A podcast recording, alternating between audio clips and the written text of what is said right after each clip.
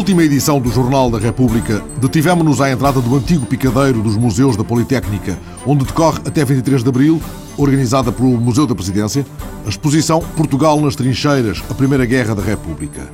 Ali, diante do mapa político da Europa em 1914, Diogo Gaspar, o diretor do Museu da Presidência, apresentou a vasta e diversificada programação preparada para as comemorações do centenário da República. Hoje vamos revisitar o Teatro de Guerra com o auxílio de Elsa Alípio, a comissária científica da exposição. E, de novo, tudo começa diante do mapa político da Europa que a guerra vem abalar. A exposição começa com este mapa, Europa Política, em 1914, com a apresentação de uma forma esquemática do número de soldados mobilizados por país, onde as pessoas veem em cada um dos países o número total de mobilizados. Em Portugal foram mobilizados cerca de 55 mil soldados portugueses, sem contar com a frente da África. E, portanto, a exposição começa com um mapa e a exposição vai terminar com outro mapa. Aqui temos a Europa em 1914, no fim da exposição temos a Europa em 1925, depois do fim dos impérios, depois de todas as convulsões políticas provocadas pela Primeira Guerra. Passado o mapa inicial e a detalhada cronologia que contextualiza os anos de Brasa, entramos na sala dedicada à preparação de Portugal para a guerra, com a criação do Corpo Expedicionário Português. Aqui o que temos é alguns protagonistas dessa preparação. Temos o Ministro da Guerra, o General Norton de Matos, que teve um papel fundamental no que ficou conhecido como o Milagre de Tancos, que correspondeu justamente à criação desse corpo expedicionário português, que foi criado num espaço de tempo muito curto, em Tancos, e justamente por isso ficou apelidado de Milagre de Tancos.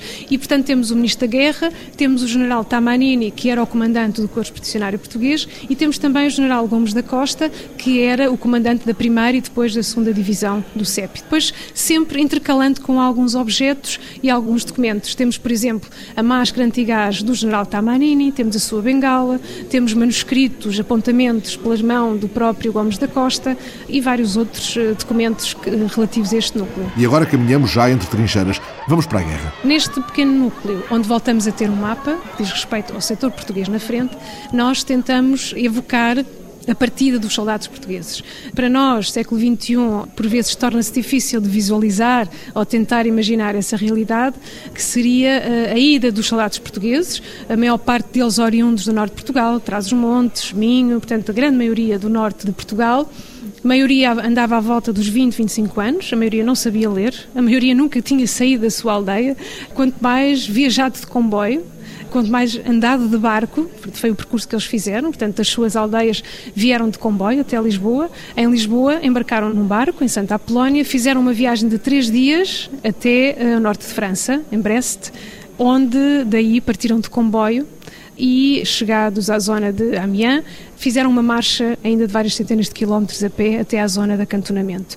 E nós tentamos justamente, através deste mapa, permite visualizar esse percurso e depois o mapa é ampliado até se ver todo o setor português na frente. O setor que ficava na zona norte de França, na fronteira com a Bélgica, sempre acompanhado com as fotografias também do Garcês, alguns eh, editais, não só de mobilização, neste caso de militares, mas também de animais. Cá estamos agora entre as trincheiras de novo? Agora entramos de novo na trincheira e vão começar a ouvir-se os eh, sons de guerra, porque preparámos a guerra, fomos para a guerra e agora estamos a chegar à guerra.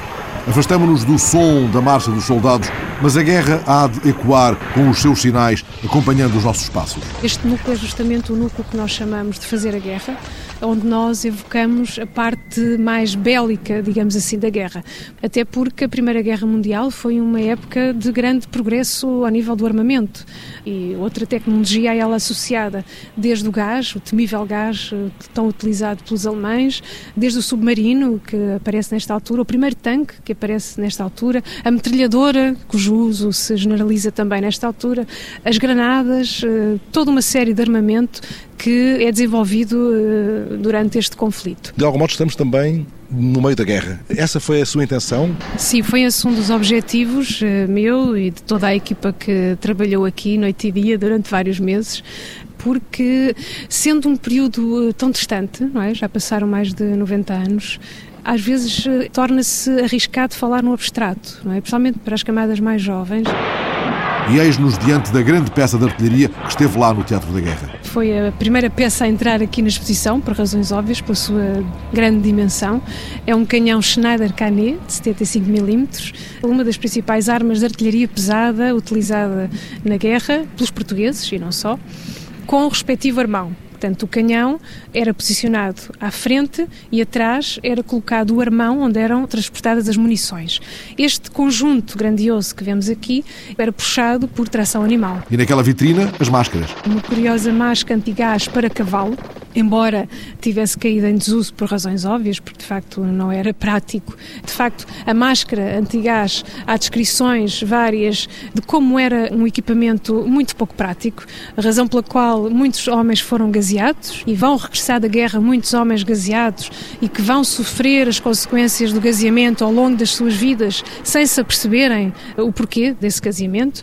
Temos ali no centro a metralhadora Lewis, que era uma das mais temíveis e uma das utilizadas pelos portugueses e que foi apelidada pelos portugueses carinhosamente de Luizinha, que reflete muito o ambiente da guerra, apesar de tudo, não é? Na, na, no meio daquele ambiente trágico, conseguir haver alguns apontamentos de humor é, é muito curioso. O humor vai também aflorar no núcleo seguinte, mas também aquilo que é designado como amor em tempo de guerra. O soldado João Assunção, natural de Ponta Barca, que, como tantos outros, foi para a guerra e também, como tantos outros, se acabou por apaixonar por uma menina francesa e também, como tantos outros, acabou por uh, casar com ela, constituir família. A guerra acabou, ele acabou por continuar por lá.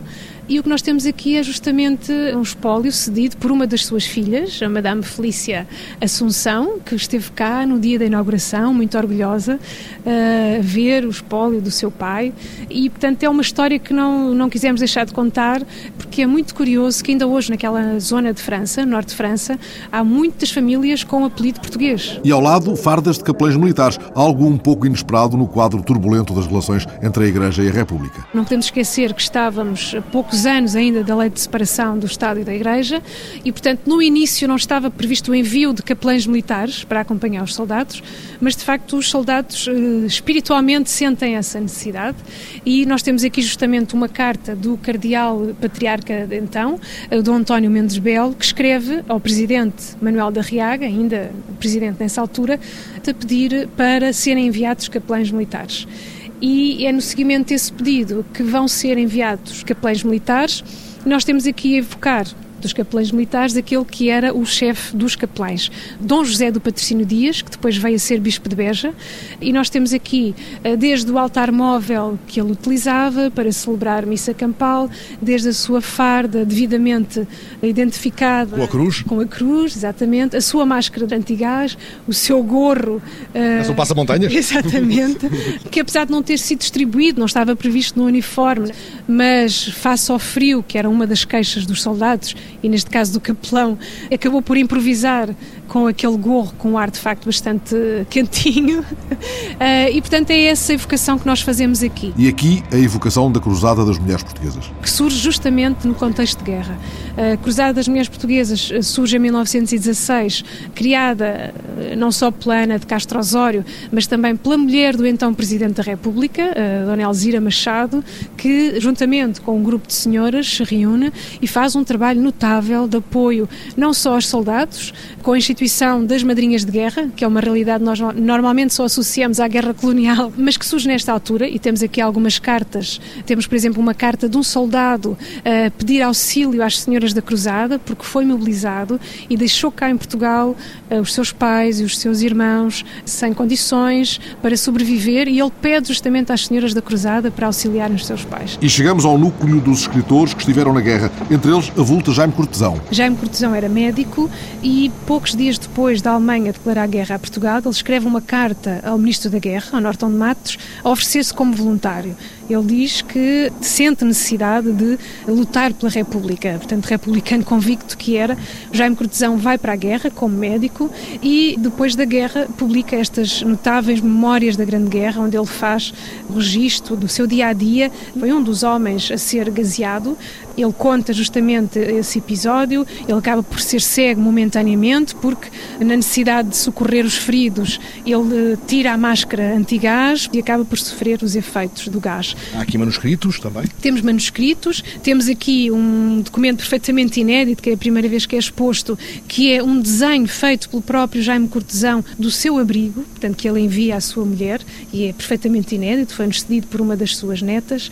Temos também documentação de um outro escritor, uh, o André Bran, que escreveu um livro notável, A Malta das Trincheiras, que é um registro da guerra, mas humorístico, que é notável, onde ele faz um retrato fantástico com uma grande carga humorística do momento que era dramático. E ali o temos retratado pelo Amada Negreiros. Exatamente, uma caricatura do André Bram feito por Amada Negreiros. E ali está Bernardino Machado, em Belém, com as senhoras da Cruzada. Adiante o havemos de ver de novo já na frente de guerra, depois de passarmos pelo chuveiro para descontaminação de piolhos e pela mesa de cirurgia, onde tantos foram amputados, muitas vezes por causa do chamado pé das trincheiras, provocado pelas intermináveis horas que os soldados passavam parados na lama.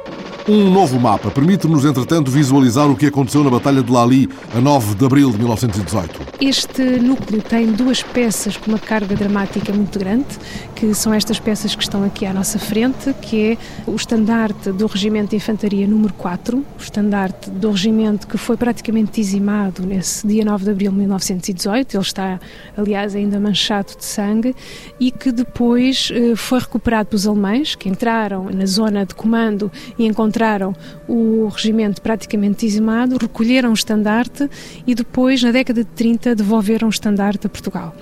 Por baixo temos uma cruz de madeira retirada de uma, da campa de um soldado português, portanto, naquilo que foi a improvisação das sepulturas dos milhares de soldados mortos, uma cruz de madeira onde tem uma inscrição alemã que diz aqui jaz um valente soldado português. E eis que, enquanto escutamos as explicações da investigadora Elsa Alípio, nos cruzamos com o Manuel Sá Marques, neto de Bernardino Machado e autor de um muito interessante blog de que haveremos de dar notícia, o blog Bernardino Machado, que pode consultar no endereço manuel-bernardino-machado.com blogspot.com.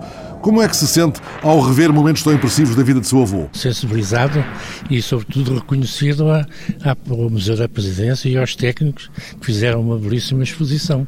Quero, aproveito que está aqui a sua doutora para lhe desejar e dar-lhe, já lhe dei um beijinho, dou-lhe outro. Olha, vi uma coisa que foram a falta que o meu avô foi condecorado, aliás eu tenho isso descrito, primeiro pelo, rei de Espanha, que não está aqui a condecoração. Só tem a do Poincaré e do rei Alberto e falta também a da inglesa.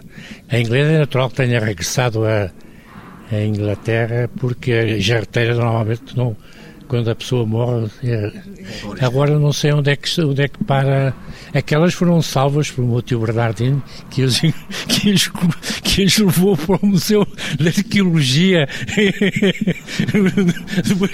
já, isto já é quase tudo arqueológico. Está a gostar da exposição? Muito, muito, estou a gostar. Estou, sabe que eu sou um, um beato do avô, já sou do ponto de vista afetivo, com certeza. E lá está o soldado Milhões, a figura lendária de combatente da Primeira Guerra. Aliás, o único soldado condecorado com a Torre Espada. O nome dele era Aníbal Milhais, mas perante a valentia que terá tido naquele dia, o comandante chamou e disse-lhe: Tu chamas-te Milhais, mas vales milhões. Eh, e o que é certo é que o apelido ficou, e nós tivemos uma das suas netas aqui na, no dia da inauguração, a senhora Leónida Milhões, e o apelido ficou na família. Sidónio parece estar a olhar para nós ali ao fundo. Sidónio e Bernardino Machado, que é justamente os dois presidentes que evocamos agora no núcleo que se segue. Evocamos aqui essencialmente a figura de dois presidentes, aqueles que tiveram maior protagonismo durante este período, o presidente Bernardino Machado e o presidente Sidónio Paes. O presidente Bernardino Machado fez aquela que foi a primeira uh, viagem oficial de um presidente da República Portuguesa ao estrangeiro e é justamente esse filme que nós vamos poder ver aqui neste núcleo. Temos imagens do presidente a visitar as tropas portuguesas, uh, imagens do presidente com o presidente francês, Poincaré, a visitar as ruínas e a condecorar recuperar os soldados portugueses. E agora, esta parte do filme que estamos a ver corresponde já ao seu regresso a Belém, que é muito interessante, de facto, ver a rampa que dá acesso ao Pátio dos Bichos a ser percorrida pelo Presidente Bernardino Machado. E depois fazemos a evocação da figura do presidente Sidónio Pais. É uma figura controversa em vários aspectos, mas no que a participação de Portugal na Primeira Guerra diz respeito. Ainda hoje os historiadores se dividem relativamente ao seu papel neste conflito. Ele foi acusado pelos soldados de os ter abandonado. De facto, o presidente Sidónio Pais deparava-se a nível interno com graves problemas económicos e sociais. Eh, Portugal, como disse há pouco, estava a ser assolado pela gripe espanhola, pela pneumónica, estava a dar-se início ao fim. Havia fome, é a época da sopa de Sidónio? Havia fome, exatamente, justamente, a sopa de Sidónio que ele institui. De facto, estava a terminar o estado de graça que lhe tinha permitido fazer o golpe. É? Ao mesmo tempo, os ingleses, que era, eram quem assegurava o transporte dos soldados portugueses, com a entrada dos americanos na guerra, vêm-se impossibilitados também de garantir o transporte dos soldados portugueses e, portanto, deixa de haver navios suficientes para fazer o transporte dos soldados, com todas as consequências dramáticas, verdadeiramente dramáticas, que vêm daí. Porque há soldados portugueses que estão praticamente um ano sem serem rendidos. E, eh, voltando ali ao núcleo da Batalha de Lali, é tão dramático quanto isto, face às queixas sucessivas dos soldados portugueses que chegam aos ouvidos das FIAs, do, do Ministro da Guerra, Norton de Matos e do Tamanini e do Gomes da Costa, de facto combina-se, há um acordo com os ingleses de que há, é necessário render os soldados portugueses. Portanto, há algumas notícias de conflitos, de revoltas e, portanto, fica tudo combinado com os ingleses que no dia 9 de abril de 1918 os soldados portugueses iam ser rendidos, justamente no dia em que se dá a Batalha de Lali. A maior derrota militar portuguesa desde Alcácer ajudou, contudo, a dissipar o nevoeiro que pairava sobre a Europa, porque a resistência manifestada pelo corpo expedicionário português conseguiu impedir os alemães de consumarem os seus objetivos. É isso que nos mostra o mapa final desta exposição, Portugal às Trincheiras, organizada pelo Museu da Presidência e que pode visitar no antigo picadeiro dos Museus da Politécnica até 23 de abril.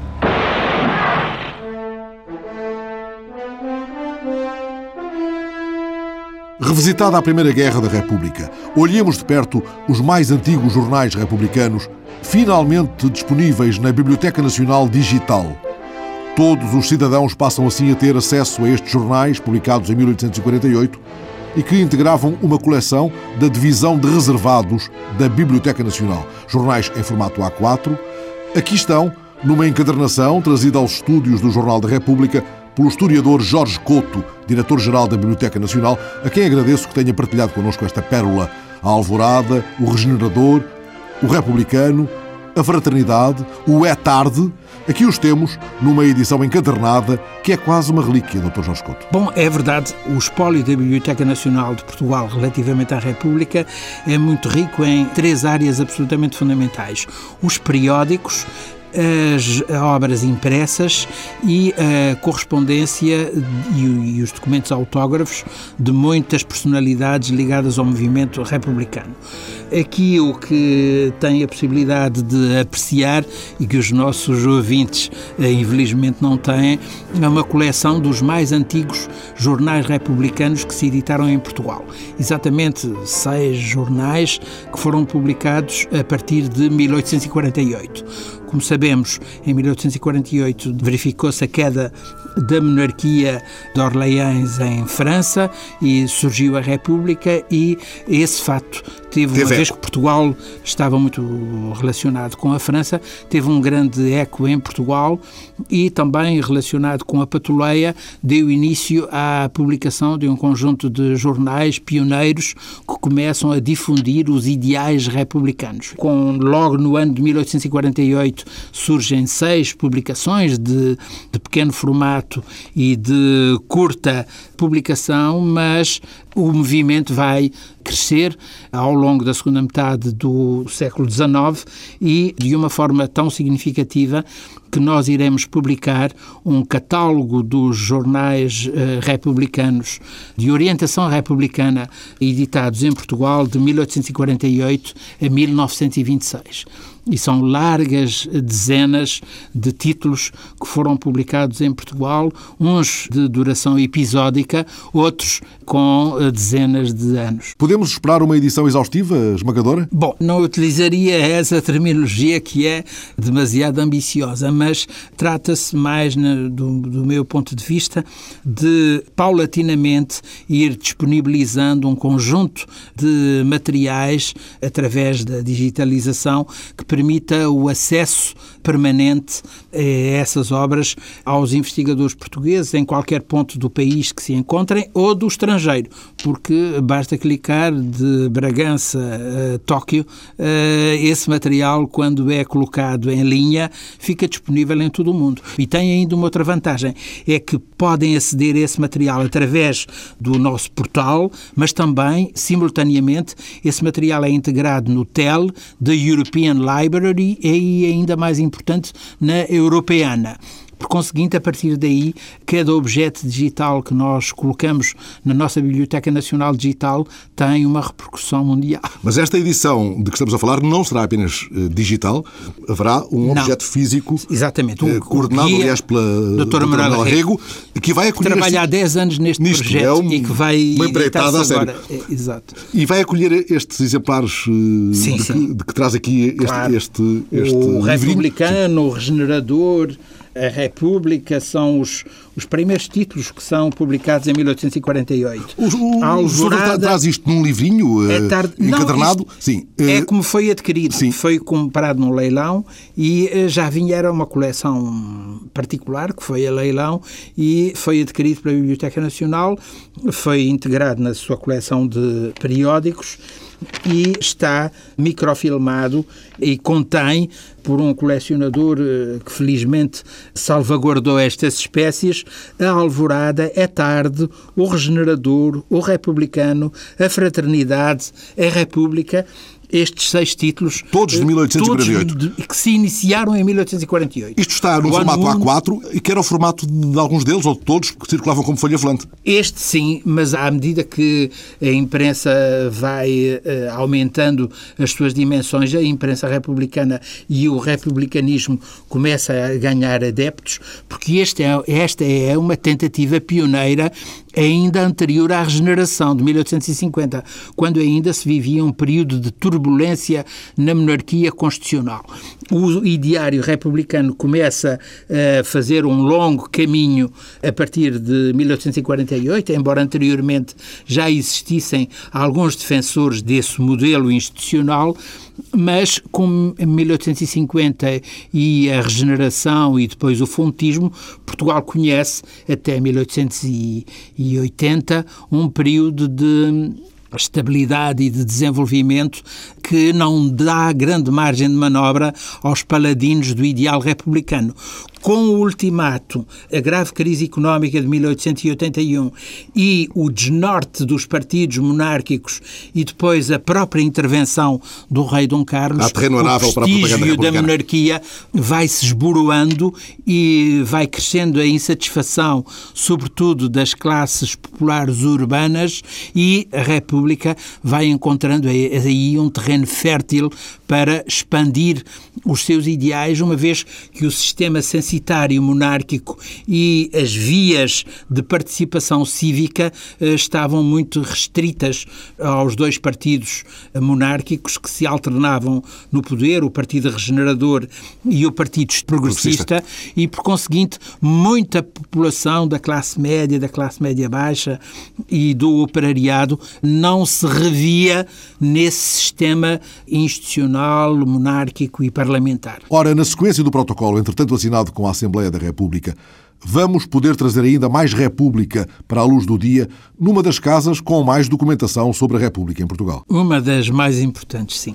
Eu eh, associaria a este conjunto de instituições mais relevantes na posse de documentação relacionada com a República, o próprio Arquivo Histórico Parlamentar da Assembleia da República, a Direção-Geral de Arquivos, Arquivo Nacional da Torre do Tombo e outras instituições, como a Casa Museu José Relvas, etc. Mas as três mais importantes são, de facto, a Assembleia da República, o Arquivo Nacional da Torre do Tombo e a Biblioteca Nacional.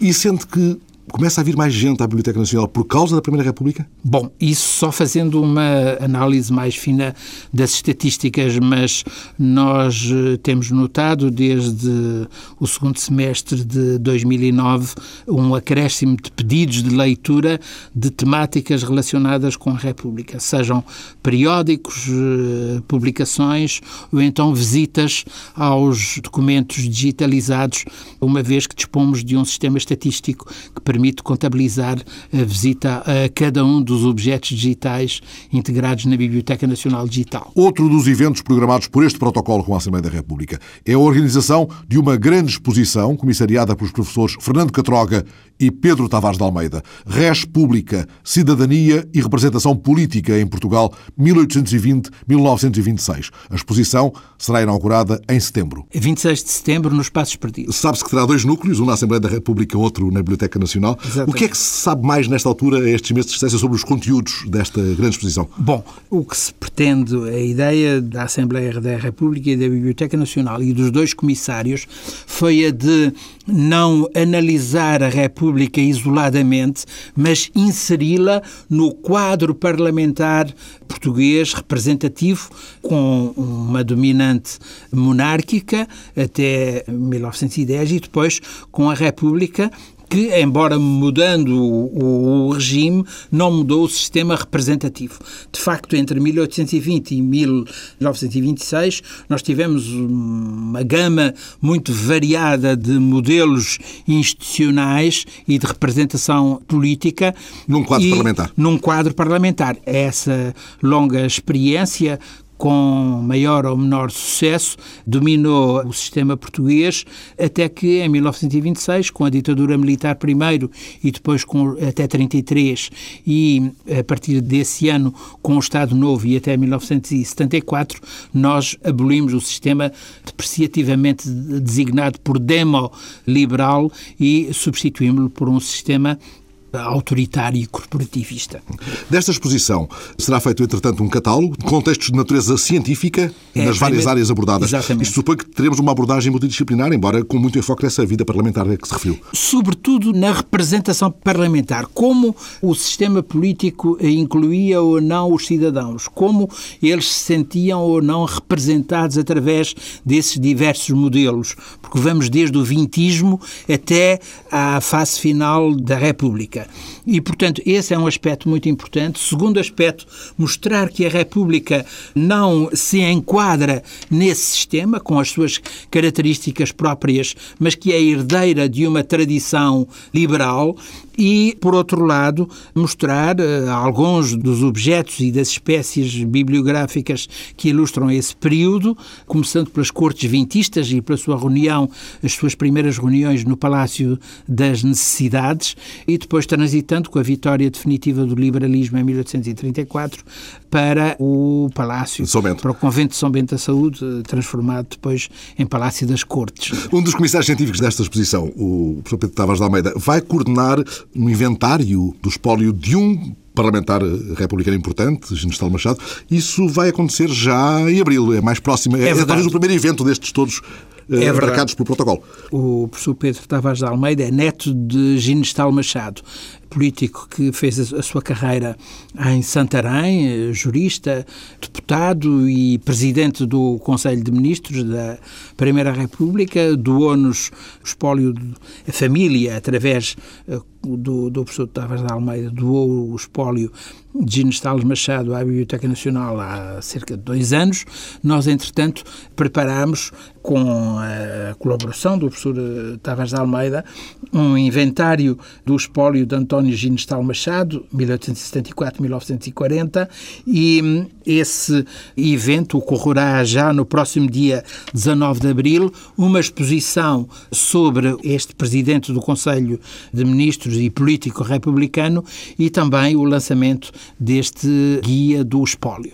Esse será o primeiro evento, eh, exatamente a 19 de abril. Em maio, A Biblioteca Nacional inaugura uma exposição sobre o ano de 1910, aliás, na sequência do que já aconteceu com os anos de 1907 a 1909.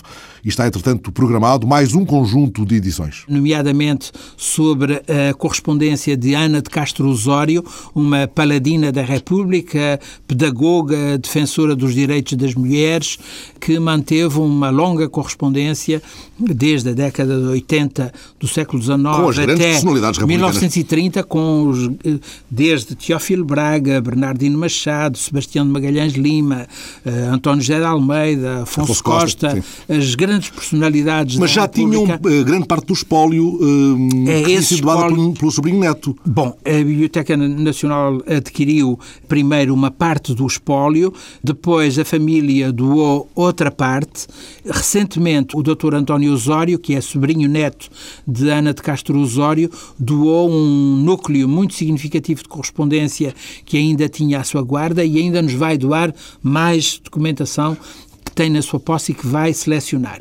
Essa hum, edição da correspondência de Ana de Castro Osório com personalidades republicanas está a ser coordenada pelo professor Amadeu Carvalho Homem, da Universidade de Coimbra, e será um volume para cerca de 400 a 500 páginas, que dará o lado não oficial, ou seja, uma perspectiva muito centrada na educação, na promoção da mulher, na defesa dos direitos cívicos, eh, no associativismo e, por conseguinte, aspectos na educação aspectos que são muito importantes e que são marcas da República. E que são os temas porque se bateu a própria Castro Osório. Exatamente, ao longo da, da sua vida e em numerosas publicações. Estes últimos documentos doados pelo poeta António Osório, sobrinho neto da, da Ana Castro Osório, são 28 cartas, são até politicamente os mais relevantes, talvez. São muitas, eh, são é um conjunto muito significativo de correspondência que nos foi doado, além de outro núcleo muito interessante que nós adquirimos num leilão que se realizou ano passado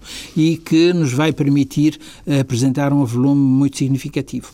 Outro projeto nosso é o de publicar a correspondência do presidente Manuel Teixeira Gomes. Com um estudo introdutório, nós possuímos o espólio de Manuel Teixeira Gomes que nos foi doado por Castelo Branco Chaves, através do seu filho, o Dr. Fernando Castelo Branco, e que contém uma vastíssima correspondência e alguns originais das obras de Teixeira Gomes, que, além de Presidente da República, foi um grande, grande diplomata escritor. em Londres, no início da República, e também um grande escritor. E, e que era um visitante assíduo da Biblioteca Nacional, segundo sei. É verdade.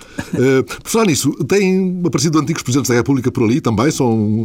aquele lugar que o senhor ocupa já foi ocupado por um grande investigador deste período, o professor Oliveira Marques, logo a seguir ao 25 de Abril. Mas Sim. figuras da República que temos hoje vão ali com frequência? visitar exposições sem ser no ato formal.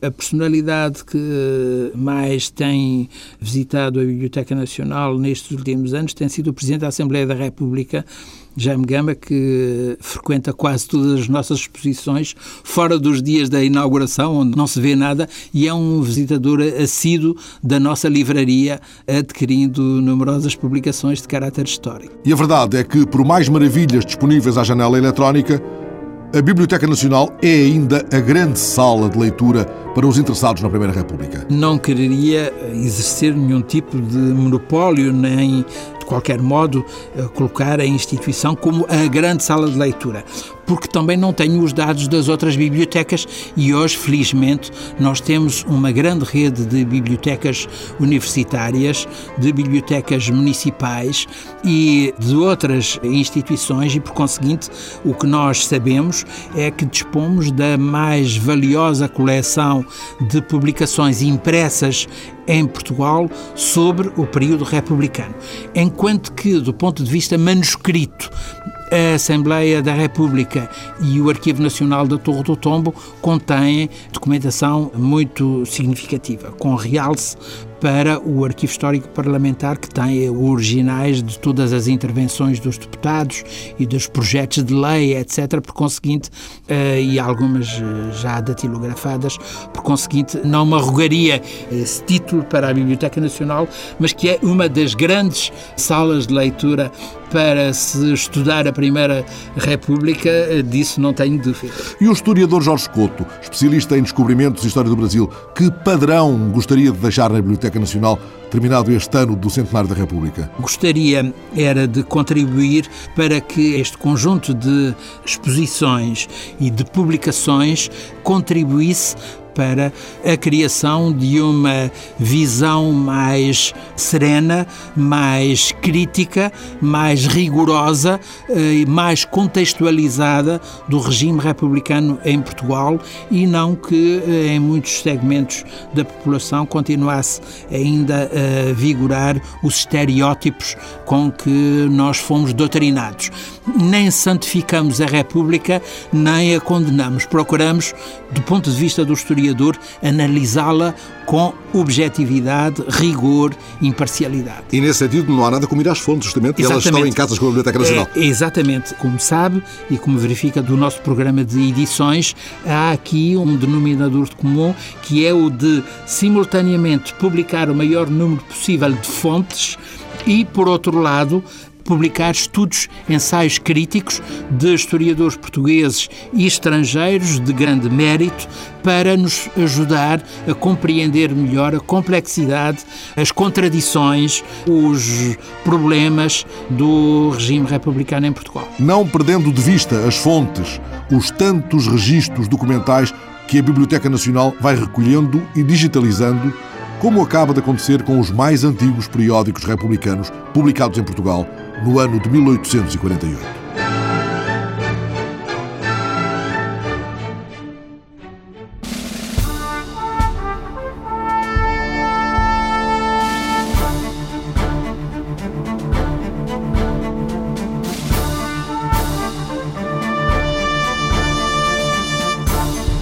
Outras iniciativas assinalam os 100 anos da República em Portugal.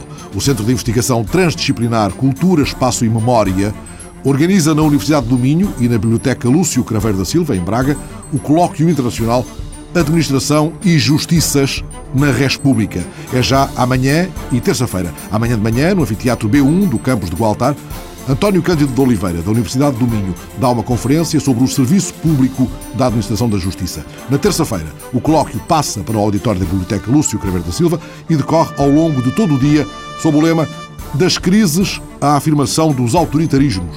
Destaco algumas intervenções anunciadas para amanhã de terça-feira. Fernando Catroga vai falar da ditadura administrativa. Mário Reis Marques aborda a justiça administrativa portuguesa nos inícios do século XX e Luís Bigode Churão convoca-nos para o que chama o epicentro da política, o Ministério da Justiça, 1910-1933. Justiça. Pode a história julgar o futuro? É o tema da conferência de encerramento que será proferida por Álvaro Laborinho Lúcio às seis da tarde.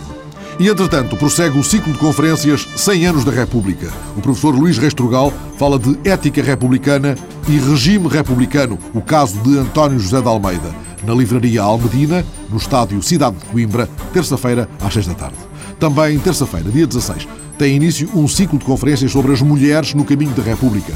O ciclo é organizado pela Sociedade Histórica da Independência de Portugal, em parceria com o Centro de Estudos sobre a Mulher da Faculdade de Ciências Sociais e Humanas da Universidade Nova de Lisboa. A primeira conferência deste ciclo é apresentada pela professora Zília Osório de Castro e aborda a gênese do ideário republicano. É já na terça-feira, às cinco e meia da tarde, no Palácio da Independência, ao Largo de São Domingos, em Lisboa. A professora Maria Fernanda Rolo é, entretanto, a convidada de uma sessão sobre temas da República no auditório da Biblioteca da Faculdade de Ciência e Tecnologia da Universidade Nova de Lisboa, no campus de Caparica, esta quarta-feira, às duas da tarde. E na quinta, às cinco da tarde, o historiador Rui Ramos vai à Universidade Católica falar de República, Memórias e Controvérsias. Ainda na quinta-feira, João Mário Mascarenhas fala das vésperas da Revolução em Portugal. É na Quinta do Cabrinha, a Alcântara, às nove da noite. O Jornal da República volta ao quiosque da rádio de hoje a 8, a esta hora.